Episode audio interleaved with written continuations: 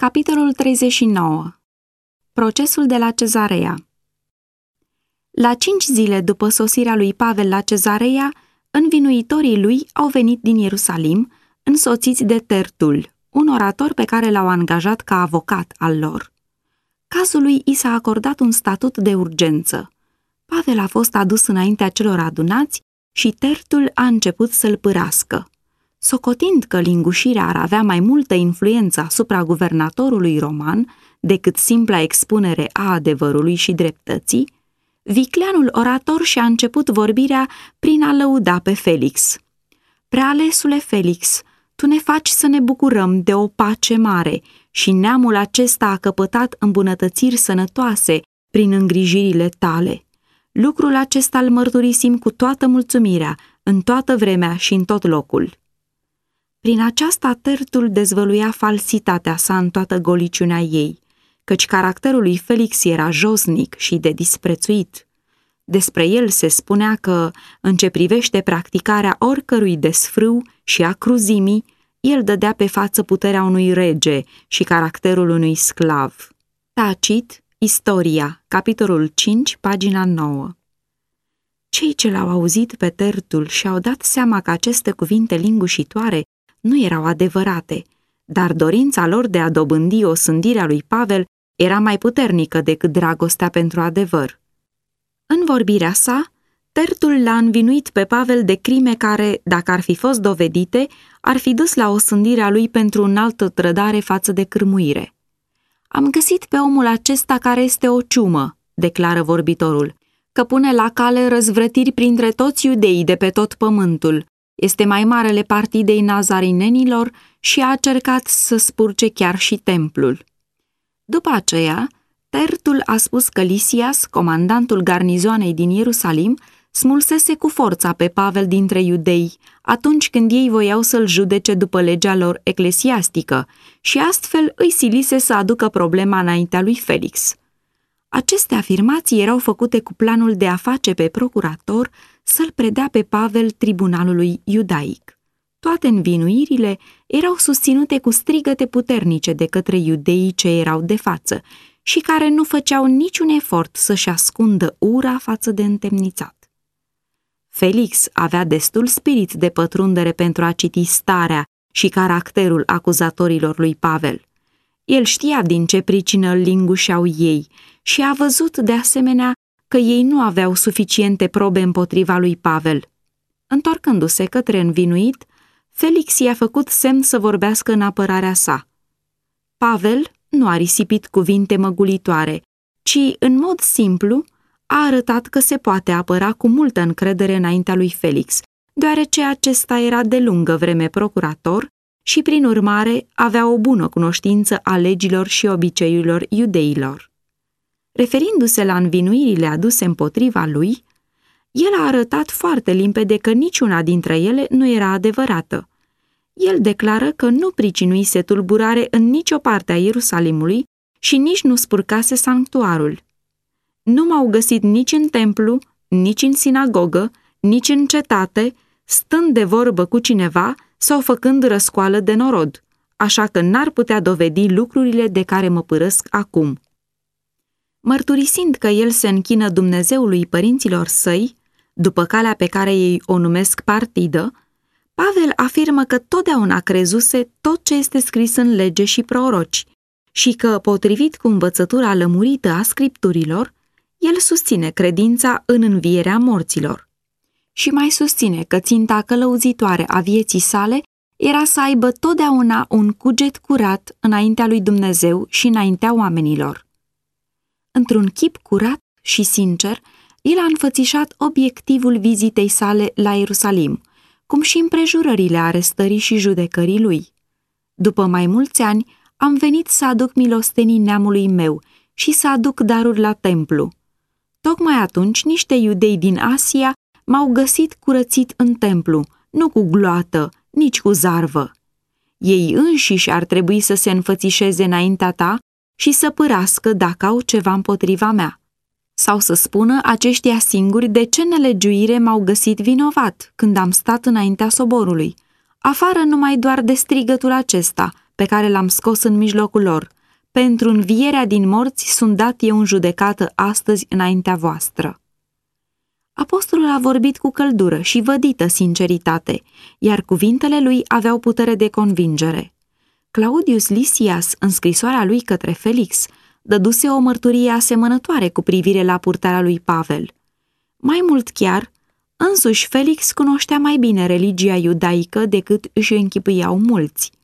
Prezentarea lămurită a faptelor în acest caz l-a făcut pe Felix în stare să înțeleagă și mai limpede motivele de care erau stăpâniți iudeii în încercarea lor de a-l învinui pe apostol de o purtare răzvrătită și de trădare.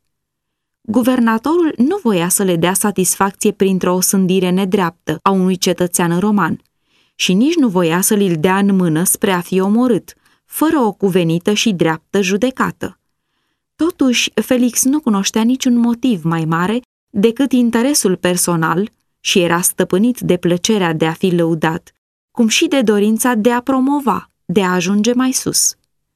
Teama de a nu-i supăra pe iudei l-a reținut de la a face de plină dreptate unui om pe care îl știa că este nevinovat. De aceea, el a hotărât să suspende judecata până ce avea să fie de față Lysias, zicând: "Am să cercetez pricina voastră când va veni căpitanul Lysias." Apostolul a rămas întemnițat, însă Felix i-a poruncit sutașului, în a cărui pază fusese dat Pavel, să-l lase puțin mai slobod și să nu oprească pe nimeni din ai lui să-i slujească sau să vină la el. Nu după multă vreme, Felix și soția lui, Drusila, au trimis să-l aducă pe Pavel pentru ca, într-o convorbire particulară, să afle de la el despre credința în Hristos Iisus. Ei erau doritori, ba chiar râvnitori să audă aceste noi adevăruri, adevăruri pe care poate că ei nu le auziseră niciodată mai înainte și care, dacă ar fi fost lepădate, aveau să fie o categorică mărturie împotriva lor în ziua lui Dumnezeu. Pavel a socotit aceasta ca o ocazie dată de Dumnezeu și a folosit-o în mod credincios. El știa că stă înaintea unuia care avea putere să-l dea la moarte sau să-l lase în libertate. Cu toate acestea, nu s-a adresat lui Felix și Drusilei prin cuvinte de laudă sau lingușire. El știa că cuvintele sale aveau să fie pentru ei un miros spre viață sau spre moarte și, uitând orice interes personal, a căutat să-i trezească până acolo încât să-și dea seama de primejdia lor. Apostolul a înțeles faptul că Evanghelia cere din partea celora care aud cuvintele sale ca într-o zi să stea fie printre cei curați și sfinți din jurul marelui tron alb, fie împreună cu aceia cărora Hristos le va zice: "Depărtați-vă de la mine, voi toți care lucrați fără de lege." Matei 7,23. Pavel știa că va trebui să întâlnească înaintea tribunalului ceresc pe fiecare dintre ascultătorii săi și că acolo trebuia să dea socoteală nu numai pentru tot ce spusese sau făcuse el, ci și pentru motivul și spiritul cuvintelor sau faptelor sale. Purtarea lui Felix fusese atât de violentă și de crudă, încât puțini înaintea lui îndrăzniseră vreodată chiar numai să facă aluzie la faptul că purtarea și caracterul lui nu erau fără defecte. Însă lui Pavel nu era teamă de oameni. În mod deschis, el și-a mărturisit credința în Hristos, cum și motivele acestei credințe. În felul acesta, ajungând să vorbească în mod deosebit despre virtuțile absolut necesare caracterului creștin, dar de care distinsa pereche din fața sa era așa de izbitor lipsită. El a prezentat înaintea lui Felix și a Drusilei caracterul lui Dumnezeu, neprihănirea sa, adevărul și dreptatea sa, cum și natura legii sale. El a arătat în mod clar că omul are datoria să trăiască o viață demnă și cumpătată, ținându-și pasiunile sub controlul rațiunii, în armonie cu legea lui Dumnezeu, păstrând puterile corporale și mentale în condiții de sănătate. El a declarat că, în mod sigur, va veni o zi de judecată, când toți vor fi răsplătiți potrivit faptelor făcute în trup și când se va face în mod lămurit cunoscut că bogăția, poziția socială sau titlurile nu au putere să câștige pentru om favoarea lui Dumnezeu sau să-l scape de urmările păcatului. El a arătat că viața aceasta este timpul dat omului pentru pregătirea pentru viața viitoare.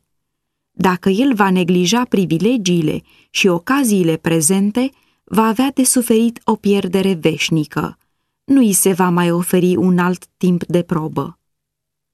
Pavel a stăruit în mod deosebit asupra mult cuprinzătoarelor cerințe ale legii lui Dumnezeu.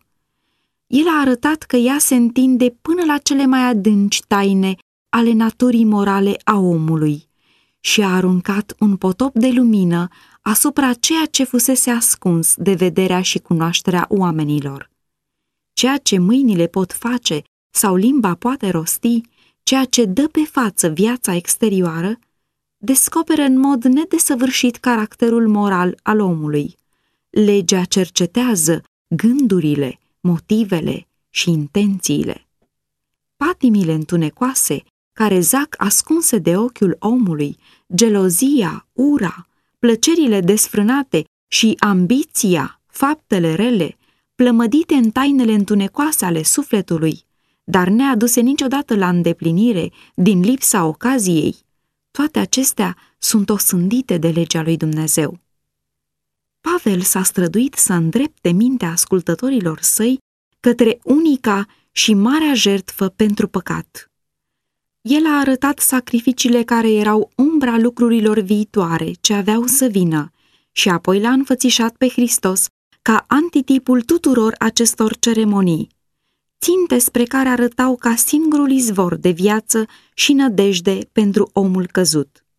Sfinții bărbați din vechime erau mântuiți prin credința în sângele lui Hristos. Văzând agoniile victimelor aduse ca jertfe, ei priveau dincolo de prăpastia veacurilor spre mielul lui Dumnezeu care avea să ridice păcatul lumii. Dumnezeu pretinde pe drept iubire și ascultare din partea tuturor creaturilor sale. Prin legea sa, el le-a dat o desăvârșită măsură a dreptății. Însă mulți îl uită pe făcătorul lor și aleg să-și urmeze propriile lor căi împotriva voii sale. Ei răspund cu vrăjmășie iubirii, care este înaltă cât cerul și întinsă cât universul.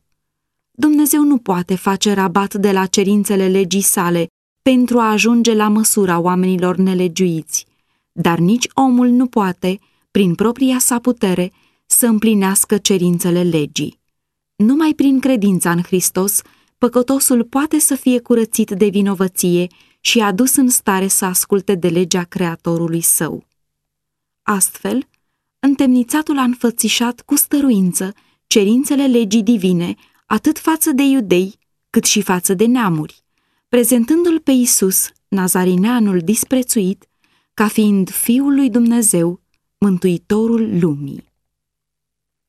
Prințesa iudaică a înțeles foarte bine caracterul sfânt al acelei legi, pe care o călca în picioare cu așa nerușinare. Însă prejudecata ei față de omul de la Golgota i-a împietrit inima față de cuvântul vieții. Felix nu auzise niciodată mai înainte despre adevăr și, când Duhul lui Dumnezeu a făcut să pătrundă convingerea în sufletul său, în el s-a produs o adâncă frământare. Conștiința, acum trezită, făcea să-i se audă glasul și Felix și-a dat seama că toate cuvintele lui Pavel erau adevărate. Mintea l-a dus înapoi, la trecutul lui vinovat. Cu o înfricoșată claritate, i-au apărut în față tainele vieții sale de mai înainte, plină de nelegiuire și vărsare de sânge, cum și raportul întunecos al ultimilor săi ani. El s-a văzut pe sine destrăbălat, crud și hrăpăreț. Niciodată înainte sufletul său nu fusese cuprins de o așa groază. Gândul că toate tainele vieții sale de crime erau dezvăluite înaintea ochiului lui Dumnezeu și că urma să fie judecat potrivit faptelor sale, l-a făcut să se cutremure de spaimă. Dar, în loc să îngăduie convingerilor sale să-l ducă la pocăință, el a căutat să risipească aceste cugete neplăcute. Convorbirea cu Pavel a fost curmată brusc. "De astă dată du-te," a zis el, "când voi mai avea prilej te voi chema." Cât de mare este deosebirea dintre atitudinea lui Felix și cea a temnicerului din Filipi. Servii Domnului au fost aduși legați în lanțuri înaintea temnicerului, așa cum fusese adus și Pavel la Felix. Dovada pe care au dat-o, cum că ei erau sprijiniți de o putere divină, bucuria lor în timp de suferință și înjosire, neînfricarea lor atunci când pământul s-a clătinat din pricina cutremurului de pământ, cum și spiritul lor de iertare creștină, au adus convingere în inima temnicerului care, tremurând, și-a mărturisit păcatele și a găsit iertare. Și Felix a tremurat, însă nu s-a pocăit. Temnicerul a primit cu bucurie Duhul lui Dumnezeu în inima sa și în casa sa. Felix a poruncit solului divin să se depărteze. Unul a ales să devină copil al lui Dumnezeu și moștenitor al cerului, celălalt și-a aruncat sorțul împreună cu cei ce săvârșesc nelegiuirea. Timp de 2 ani nu s-a luat nicio altă măsură față de Pavel. Totuși, el a rămas mai departe întemnițat. Felix l-a vizitat în repetate rânduri și asculta cu atenție cuvintele sale.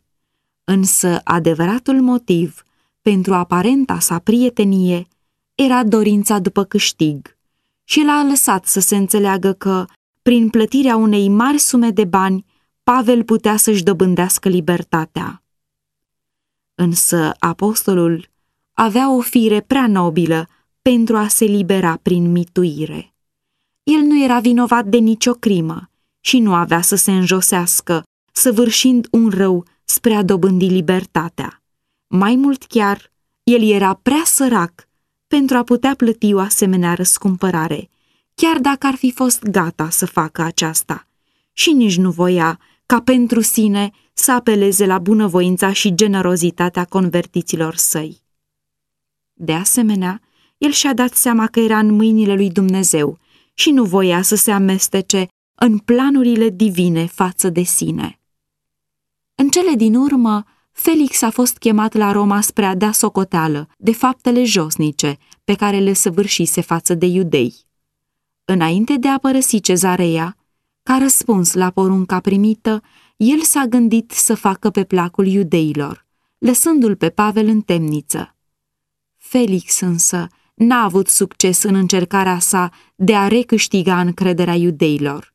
El a fost destituit din slujbă în mod rușinos și Porcius Festus a fost numit în locul lui, având reședința la Cezareea.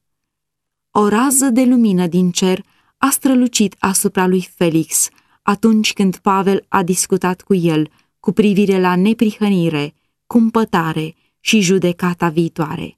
Aceasta fusese ocazia trimisă din cer spre a-și recunoaște și părăsi păcatele. Dar el i-a spus solului lui Dumnezeu: "De astă dată du-te, când voi mai avea prilej, te voi chema." El disprețuise ultima ofertă a harului ce i se făcuse. Niciodată el nu avea să mai primească o altă chemare din partea lui Dumnezeu.